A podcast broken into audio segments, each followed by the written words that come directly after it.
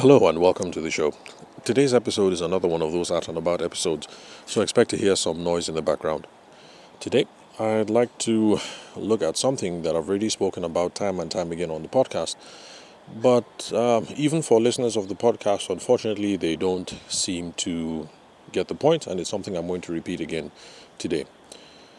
Uh, for those of you who've listened, I think for the past uh, three or four episodes, you'd have caught on that we uh, there was a, a, webinar, a training session, online training session that was organized by the Foundry and the Nest. They are both um, sister organizations, innovation hubs, tech hubs in Lagos, and um, of course, their aim is similar to mine, which is pretty much to make sure that um, entrepreneurs, self employed people, business owners are enabled to do the number one thing that uh, makes it possible for us to carry on doing the crafts, the trade, the profession, the whatever it is that we love, and that is sales. Because if you love making pottery, if you love organizing parties, if you love doing carpentry, um, whatever it is that you love to do, if you do not know how to sell, how to promote yourself, how to um, convert all the interactions that you're having with people, then it's all going to come to naught. You're only going to be left with a nice, uh, fancy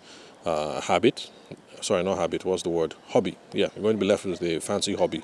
For those of you who like taking pictures and planning parties and maybe who like uh, drawing art, you're going to be left with a fancy hobby because you don't have anyone to uh, buy the wonderful works of art that you create.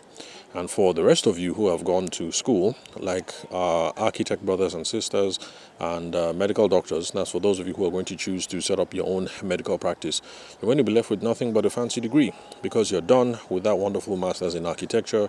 You've come back from abroad and uh, you can't just make your architecture practice um, work. Okay, maybe you're not left with a fancy degree, uh, because uh, at least you can get a job as um, working for some uh, somebody else.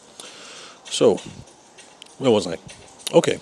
Anyway, so um, I've said on the podcast time and time again that one of the reasons why we should be why we should take part in networking activities is not to go there and to pitch everyone that we come across, but rather we should be trying to get a sense of who is um, at the venue, the people that are there, trying to figure out who is there, what their interests are, and it's only after that that we're going to be able to determine who should we be, we should be building relationships with and who we should be building alliances with. Now, the reason why I remember this today is because after this training session that I handled for the Foundry and for Nest, I've been making the rounds. Um, getting in touch with the folks who, um, the cohort who attended uh, the class, trying to make sure that everybody got value out of it. And surprisingly, lots of the students there who came for the session, okay, maybe not lots, because it's only two days after the event, and I think about three or four people have tried to sell me on stuff. And um, a lot of them are turning around and now trying to sell um, me on their products and or their services. And I think they kind of missed um, part of what was said during the training seminar because the training seminar was from outreach to conversion. That was the point of the whole, that was the title of the seminar. That's strategies for um, building sales. And one of the things that I went, I tried to point out during the seminar was how you shouldn't approach people until you have a vague idea that they might be a um, potential user or they might be potentially interested in your product or your service. And even though we're just finished this session, you have people turning around and trying to sell to me, the tutor, without even doing the basic stuff that I taught them, which is you should qualify opportunities when you're with people. Nobody asks me if I want the service, if I need the service. I mean, you're turning around and you're trying to get me to promote your dog services when I don't have a dog, I'm not a dog lover. Um, really, what's the rationale in that? And that's also another reason why some of us are engaged in business and our friends and family members, in quotes, don't want to patronize us and we think that people don't mean well for us or people are not being supportive. The reason why they're not being supportive is because you're running around all the time trying to pitch to every single person, regardless of whether they're interested in or not, whether they're in the mood to hear your spiel um, or not. And quite frankly, you're just going around being a nuisance. Because if this is how people are going to treat uh, me, a total stranger, they're meeting for the first time. I can remember, like, sorry, I can imagine how they must have completely um, cheesed off uh, everybody in their personal space. You know, their friends, uh, their family members, um, you know, things like that. Um, anyway, it's, it's such a shame. But anyway, when you uh, when you go for these sorts of sessions, I think what you should be trying to do actually is to learn, because um, the whole point of this was education. But if you happen to attack uh, these sorts of things as networking events, then the goal is not to try and pitch absolutely everyone that you meet.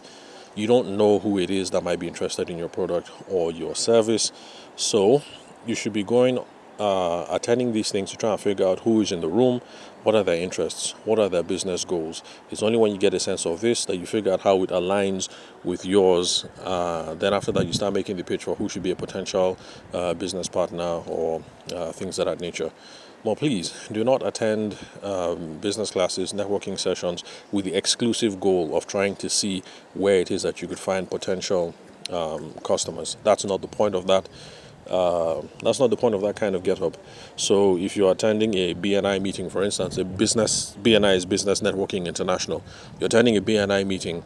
The point is not to try and sell to everybody in the room. People who are showing up for those kinds of things are business owners like yourself, and they're looking for ways that they can expand their influence and expand their market. They didn't come there to buy whatever it is that you have to sell. So, um, Okay, I think I've been going round and round. I might as well just um, um, wrap it uh, wrap it up. So, well, that's the summary pretty much, and it's uh, kind of disappointing that folks don't get the message. And uh, so, I guess this is one gospel that I'm going to have to keep preaching over and over and over and over again. If you're at a learning session, you know, go there, learn, make some friends, use that as a networking opportunity.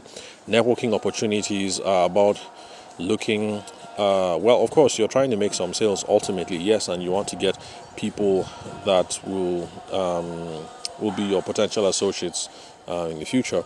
But um, engage in qualifying conversations first. At least know who the person is that you're talking to, what the person is interested in, the potential problems that the, the actual problems that they're facing in their personal and in their business lives. You need to figure out all these things and the nature of and the extent of the problems before you try and sell them something.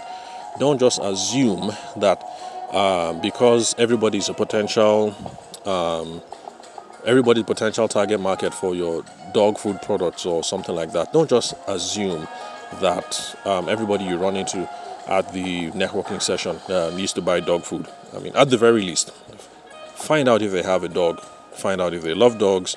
And it's possible that somebody has a dog and they love dogs, but as far as they're concerned, dogs are fine eating amala and eba and scraps and stuff that come from the family table. If they're happy with that, then they do not need your um, fancy dog food. So that's the end of my rant uh, for today. I might as well, I guess I have to leave this place because the music is beginning to kick up. Oh, yes, I'm at the party, by the way.